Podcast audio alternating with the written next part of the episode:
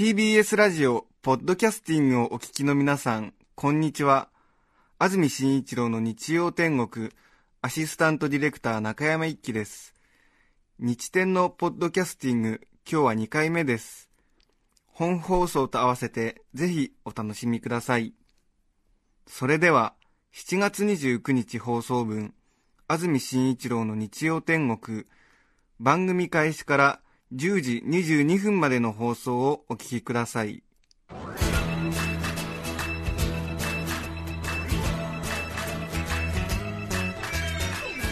安住紳一郎の日曜天国。おはようございます。7月29日日曜日朝10時になりました。TBS アナウンサー安住紳一郎です。おはようございます。中澤由美子です。皆さんはどんな日曜日の朝をお迎えでしょうか？さてスタジオのあります赤坂はもうすでに気温が30度を超えていますね、え早いですね。えそうですね。ええ。ー30度という温度計の電光表示がこう目にしみるなという感じですけれども。今日の予想最高気温は東京で31度だそうですからあまあほとんど気温はこれから上がらないにしろはい。午前中から30度っていうのは強烈ですね、ええもわっとしてます。えーうん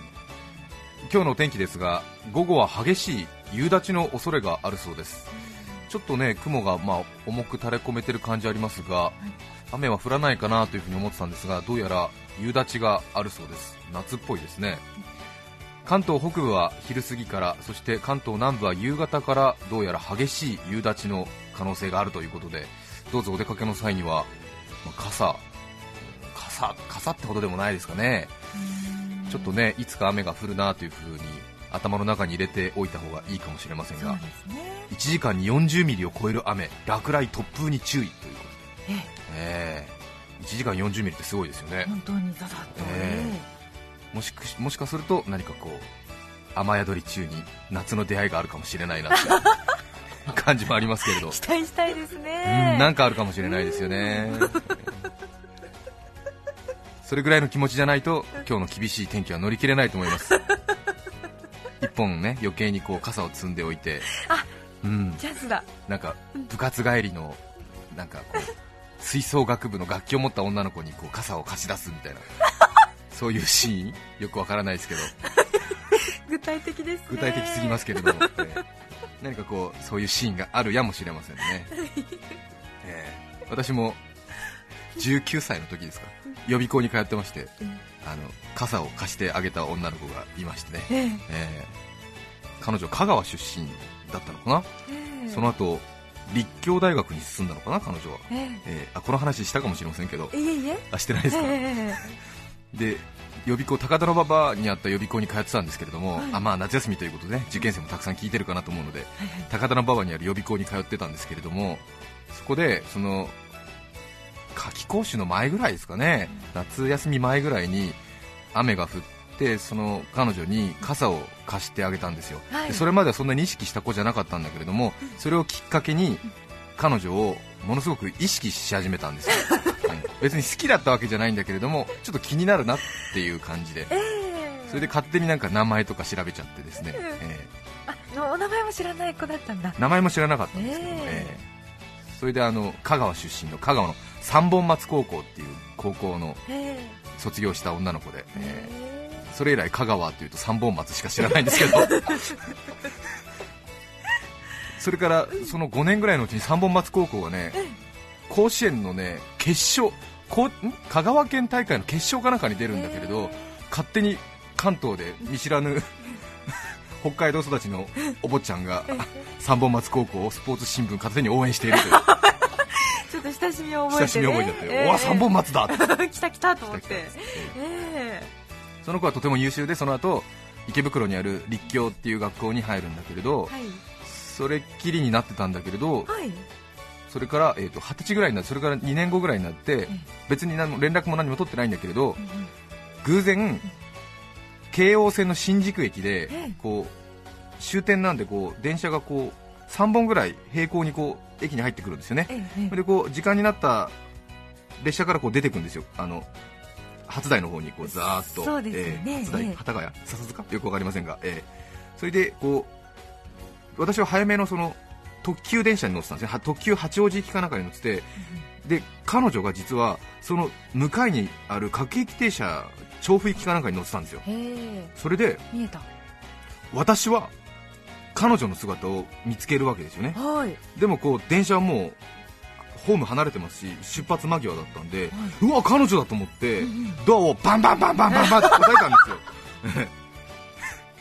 はい。まあちょっとね、まあ、若かったっていうこともありまして。でも向こうはただね2年ぐらい前に傘を貸してくれたと記憶してるかしてないかぐらいなものですからね、ええでバンバンバンバン叩いて、はい。で俺だよみたいなことをやったんだけれど、はい。向こうはなんか変な人みたいな感じでピッてやられちゃった。あら残念、うん。そうなんですよ、ね、それ以来四国は嫌い。決めちゃったんですか？決めたんですねそれでこの間あのぜ日本全国の歌を歌った時も四国を忘れたんいですか？やそれはないですけれども、はい。えそういうことを今ちょっと天気予報を言いながら思い出しちゃった失礼しました。天気予報が途中でした。ええはい。気象予報士の人もこういうことってあるんでしょうかね。天気伝えながら自分の過去が思い出したり いやいや思い出したりして。1時間に40ミリを超える雨が 降る恐れがあるそうです。ご注意いただきたいと思います。予想最高気温は先ほどもお伝えしましたが東京で31度、そして明日は今日よりさらに激しいえーにわか雨の降る恐れがあるということですからご注意いただきたいと思います、えー梅雨明けはでもまだしてないんですよね、そうなんですよね、えーおかしな話ですね、8月になってしまいますよ。う、うん。ん絶対実は7月22日に梅雨明けしていましたとか気象庁が言い出すんじゃないかなというふうに睨んでるんですけれどね、うん。梅雨明けは果たしていつになるのでしょうか。さて、えー、と夏休み中ということもありまして出張なんかをしてますと東京駅から出ていく新幹線に乗り込む家族連れの皆さんとかこうなんですかねあのたくさん見かけてなんか夏休みだなという感じがするんですがはい。昨日、おとといと山形県の米沢市の横にあります飯豊町っていうところに出張だったんですけど、はい。えー、と本当に東京とは気温が多分5度から6度ぐらい差があるのかな、非常に涼しくて過ごしやすくて、あーやっぱり夏はねこういう、まあ、冬は寒さ厳しいんでしょうけれども、東北の方はいいななんて思いながら歩いてたんですけれど、はい。あのかやぶき屋根っていうのが米沢の辺りはすごく、まあ、米どころっていうこともあって、すごくかやぶき屋根が昔から伝統的に残っているところということでかやぶき屋根をいかやぶき屋根のお宅でお住まいの家族のところにちょっと行ってきたんですけれどそれでもやはりなかなか最近はなくてものすごい山の中に住んでる高橋さんっていうところに行ってきたんですけど高橋さん家高橋さん邸に行ってきたんですけどかやぶき屋根ってものすごくなんかケアっていうか維持にお金がかかるらしくてですね。あもうほとんどその鉄筋コンクリートのマンション1軒建てる分ぐらいお金使っちゃってるっていうぐらいそれぐらい維持にその毎年傷んだところを一部分ずつ吹き替えていくらしいんですけどそれで30年ぐらい経つと屋根が一通り新しくなってるっていうはあ。そういうなんていうんですかちょっとずつこうやっていくことらしいんですけれど、えーであの決してあの、まあ、ちょっと言い方失礼かもしれませんが決して裕福なお宅ではないんですよ。本当につつましい生活を80歳のおじいさんと77歳のおばあさんがしているんだけれど、そんな急峻なね、ものすごい急なんですよ、なんトタン屋根とかだと考えられないぐらい急峻な角度でこう合掌造りまでいかないですけども、こういう風にこう三角になってるんですけど、そのゆ屋根の雪を毎年80歳のおじいさんが人力で雪下ろししてるって聞いてびっくりしちゃって、へうん本当にあのつつましい生活をしてるんだけれど、なんか、であと多分2年ぐらいしか多分私は健康に自信がないので多分あと2年ぐらいでトタン屋根にしちゃうだろうなとは言ってたんですけれどでもなんかこうなんですかね。えお金のことを考えるととっくにトタン屋根に、えー張り替えてて当然なんだけれどもうん。何かしらそんなに決してお金に余裕があるわけでもないお宅なのにええ。そんなにお金のかかるかやぶき屋根を維持しているそのモチベーションっていうのは何なのかなと思ってですね非常になんかこう感銘を受けたんですけれど。まあね世の中お金ではないとはよく言いますけれどもなんかええ。それを実感できる光景っていうのがあんまり最近はない中でうんうん非常になんかああ確かにこれはそういうことだなと思ったんですけどね。そうですね、うん。何か自治体で補助があったりっていうわけでもないのに、それがですね、ええ。消防法で禁止されているんで要するに新しく建てるわけにいかないいかないんですって。あ。なんで残ってるものをそのまま継続して使うしかないっていうことで、へね、ずいぶん消防法も冷たいじゃねえかって思ったんですけど、ね。ええそんな大変なんですか？って言ったら、うん、火がつくとすぐ燃えるよって言ってましたよやっぱりそうなんですね。かやぶきだからね、はあ。乾燥した草で屋根作ってるからね、それは燃えるはずなんだなとは思ったんですけどね、まあ、なんかちょっとね、やるせない感じもありつつ、うんでご本人にお金もかかるし、不便だし、なぜかやぶき屋根にこうね個室っていうとちょっとあれですけども、うん。そこまでこうねやってらっしゃるんですかって聞いたら、なんとなくかなって言ってましたよね、うん、その言葉の一言も重みがあったね。本当にそうですうねそんなにこう文化を残してやるとかいうそういう気負いじゃないんだよね、なんとなくっていう、えー感じらしいですけどね。とうとうと何かを語るわけでもなくただそうなんですよ。ただ単ただ単にお金がかかって困ってるなと思いつつも文化を残してるっていう、んそのなんかこう踏ん張らない感じ、すごいなと思いましたよね。ね。えで周りの人もねこう多分これは5年以内ぐらいになくなっちゃうかなっていうふうにみんなもちょっと冷静にそれを見てるんですけれども、うん。まあ、どうしようもない感じ、またそのなんかそれがまあ生活に密着している、ね、実感なのかなとか思いつつもですけどね、うん、いやあれは多分ここ15年ぐらいでほとんどなくなっ、まあ、観光用に残してあるもの以外、ええ。実生活に伴って残っているかやぶき屋根っていうのは多分ここ10年ぐらいでなくなってしまうんじゃないかって言われてるらしいのではぜひあの興味のある方は残っているうちに私もちょっと現実にあふれるコメントですがええ。残っているうちに、えー目に焼き付けておくのがいいでしょう、あそうですね。本当にそうですね。えかやぶきの屋根を吹く職人さんもなんかすごい減ってるって聞いたそうなことがありんですよ。ますしねーかやぶき職人さん副職人さんがいなくてですね、ええー、と残っているかやぶき屋根の吹いたあお父さんが自分のお父さんはかやぶき職人で何軒かこうその屋根を吹いた。その経験からちょっと保存するん維持するのにちょっと困ってるからって言ってそのかやぶき職人の、えー、とお子さん息子さんが本職ではないんだけれどもええ。父の見よう見まねで覚えた技術をえ今アルバイト感覚でやってたりとかするとかいうねえ。えものすごい現実感渦巻く話ばっかりで。あ本当にそうですね。へえ。面白かったですね。ええ。そちらのお宅150年ですって経ってから。江戸時代に建ててるらしいですけどね。あそういうことなんですねでやっぱりここ30年ぐらいはやっぱりそういう希少価値があるということで映画のちょっと舞台とかにもなったりとかしてですねはあ今はちょっとした芸能人サイン博物館みたくなってましてですね、えサインサインーいろんな女優さんとか俳優さんがはい。来てそのお宅を舞台に撮影をしているんで、えええーいろんなサインが出てきて、ね。えーちょっとまたそれも現実味あふれる話だなと思いつつですね、えーびっくりしたんですけれども、うん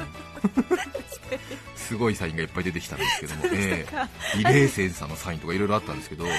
その中でなんかあずさみちおさんのサインもあるとか言われてですね、ええあずさみちおさんってそんなにあれ？と思ってそんな印象ないなと思ってたんですけど、でこれがあずさみちおさんのサインですよって言って見せてもらったんですよ奥さんに、そしたらどう見てもねそれがね内山真司って書いてあるんですよ。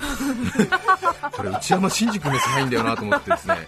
ちょっと内山真司っていうその字が崩して書かれてあるんで、まあ、あずさみちおというふうに読めなくもないけれども、でもこれ冷静にこうやって見ると内山真司って書いてあるなと思ってですね、えー。ね、どこでどう間違っちゃったのか分かりませんけれども、サインっていうのはこうちょっと崩した、ね、字で書く方が多いんで、そういうふうに間違った、ね、こう伝説が生まれやすいという土壌ではあることは確かなんですけれど、えーうん。まあ、気づいた、ね、あの私の気持ちはぐっとこらえてですね。そうですね。そこでなんか言わない方がね。そうですね、うん。サイン色紙をお返しして、え貴重なものありがとうございます、あずさみちおさんでございますね。内山真司ってどう見ても書いてあったんですよ。ええどこでどう？あずさみちおさんとね内山真司君を間違えるはずもないと思うんですけれども、まあ、ちょっとねどこかで記憶がねこうね交差してしまったということなのかもしれませんけれども、そんな素朴な方が飯豊町にはねお住まいになってらっしゃいましたが、え飯豊町であのあの飯ご飯の飯にですね豊かって書きまして、飯豊かって書いて飯豊と読みたいところなんですが飯出って読むらしくてですね。そうなんですね、あの文字のごとくお米が大変美味しいところでうん。それだったら米が豊かじゃねえかとか思いながらええ。なんで飯になっちゃったかなと思って。とか思いつつもすごいこう稲穂がすごくあのえ？青々としていて、えへー。えちょっと気分がリフレッシュ。できましたえー夏は南の島もいいですけれども、うんうん。えー東北の農村田園風景もなかなかいいなというふうに思いましたが、そうですね。ね、皆さんはどんな夏休みの予定がありますでしょうか。さて今日も日曜日午前中はぜひラジオにお付き合いいただきたいと思います。さて今日のメッセージテーマはこちらです。私が勝負していること私が勝負していることということで皆さんからメッセージをいただいています。ありがとうございます。江東区のパンチョさんありがとうございます。私が勝手に勝負していることそれは歯を磨くときに歯磨き粉が口から溢れないようにすることです。もう二十歳なのですが小さな頃からどう頑張っても口からあわわわわと出てきてしまうのです。口を閉じ切ってしまうと奥までしっかり磨けないし本当に難しい。別に歯磨き粉を欲張って使っているわけじゃないんですよ。CM と同じレベルの量なのに。えー、なるほど。歯磨き粉が口から溢れないように毎朝勝負を挑んでいる、ね、気持ちわかります？わかりますね。私も小学校5年生の時にですねこうキャンプに行くっていうことになりましてですね、うん、どうも私はこう歯磨きしているシーンっていうのがちょっとちょっとなんかこうイメージ性に欠けるっていうことで人に見られたくないシーンの 一シーンとしてこうイメージ性、ええ、僕のイメージ。僕のイメージの中にはないなと思ってですね。人に見られたくないんですよ歯磨いてるところっていうのを、ええしかもこうあの歯磨き粉一回こうね流しにペーって出す時のペーがとても僕のイメージにない。小学校の時です小学生の時嫌じゃないですかなんか小学校5年生ぐらいとか中学生ってなんかこう異常に潔癖になる時期ってあるじゃないですか、まあね。えー、他人に自分の汚いところを見られたくないっていう。確かに確かに、うん、僕のイメージ大事にしたい。大事。で、はい、当然学校でうんことかしなかった私ですから。イメージを大事に大事にしてきたわけなんですからそんなキャンプごときで人に歯磨き粉をペーって出してるところを見られたくない。しかも女子に見られたくないということで、はい、えー、私はあの歯磨き粉をつけずキャンプで歯を磨いていました、はい、嫌じゃないまあそうですよね。ちょっとちょっと隠れてやりたい感じはしますよね、ねうん、でこう不意にこうちょっと歯茎からの出血とかあるわけでしょ？不意に。小学生も？いや小学生の時もあったんじゃないかな。ちょっと強く磨きすぎたとか。あまあね。そっかそっか加減も知らず、うん、歯磨き粉のあの白いねこう、まだ白いのがザーッと出るんだったらいいけれどそこにちょっとピンク色のさなんかちょっとね血痕みたいなのが混じってたらさイメージ台無しじゃんとか思って嫌じゃない。だって好きな女の子とか歯磨いててさ歯磨き粉の白いさ泡泡の中に血が入ってたらどう？ちょっと引くでしょ？そうです。ねちょっと、ね、美しさと健康ってのはイコールじゃないわけだから。と思うんですけどね。皆さんはどうお感じでしょうか、うん、埼玉市のジャニーズシニアさんいつもありがとうございます。69歳無職の方。私が勝手に勝負していることは服用している薬の量です私は動脈硬化糖尿病高血圧などのいわゆる生活習慣病のデパートといえるくらい多くの生活習慣病を抱えています。そのため病院で処方される薬はスーパーの買い物かと思われるくらいの量があります。ところが病院の薬局前の椅子ではばあさんじいさんたちが私の方が薬をようけ飲んどるわ。いやわしの方がようけもらっとるわ。と薬の量を自慢し合っています。バカなばあさんじいさんたちだなぁと私は笑って見ていますがいつの間にか私も勝負に加わるようになり8種類入っている薬の袋を除いてはあのばあさんには薬の量では勝ったななど 一喜一憂しています。でも不思議なことにみんな元気です。そこで得意の川柳で一句長寿国みんな元気で医者通い。長寿国みんな元気で医者通い。69歳の無職の方です。ありがとうございます。ありがとうございます。すごいですね、ね、生活習慣病ね、薬の量多くなりますからね。ね、えー、うちの母方のおばあちゃんもよく馬に食わせるほど薬あるんだわって言ってましたね ね。小平市のゆっこさん女性の方からいただきました。ありがとうございます風邪気味でちょっとだるいなと感じた時に体温を測ってみると思ったほど熱がないことがありませんか？そういう場合私は体温計が37度を超えるまで頑張ります。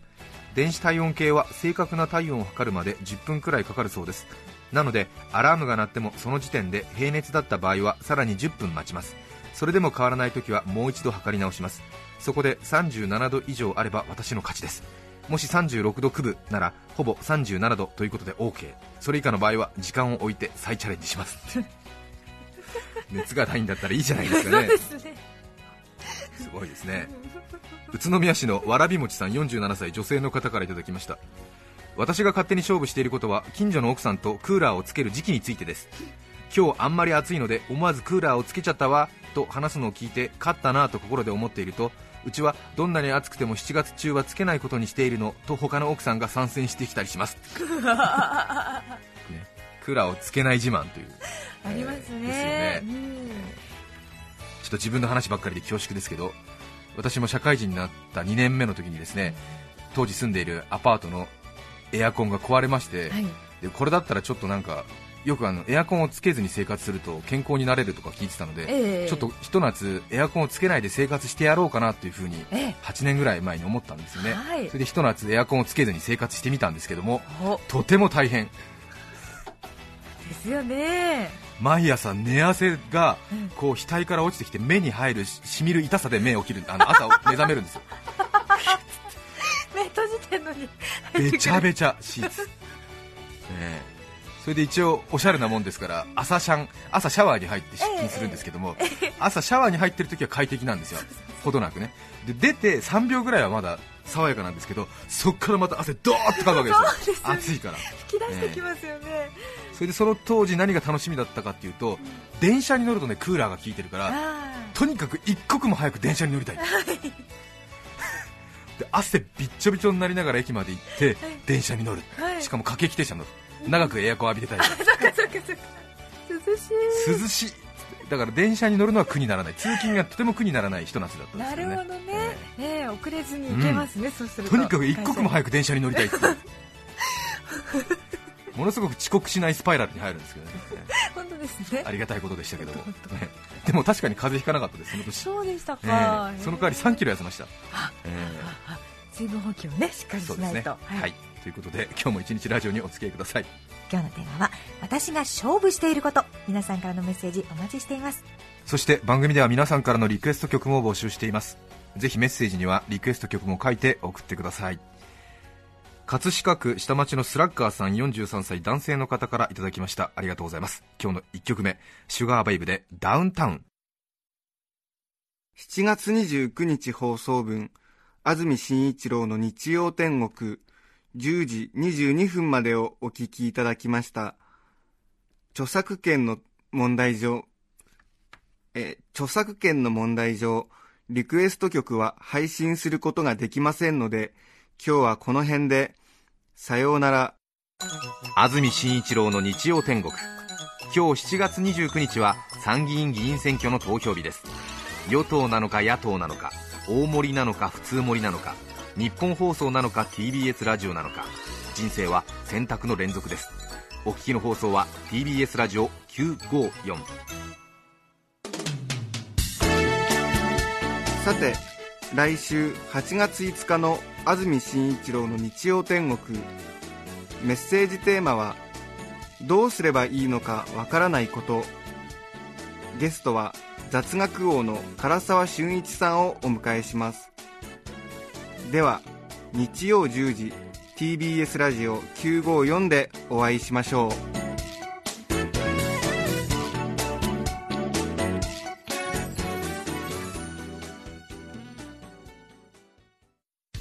安住紳一郎の日曜天国。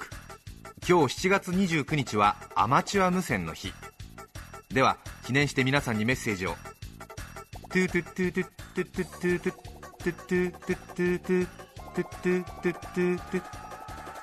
今のはモールス信号で日天でした。無線はほんと大変。954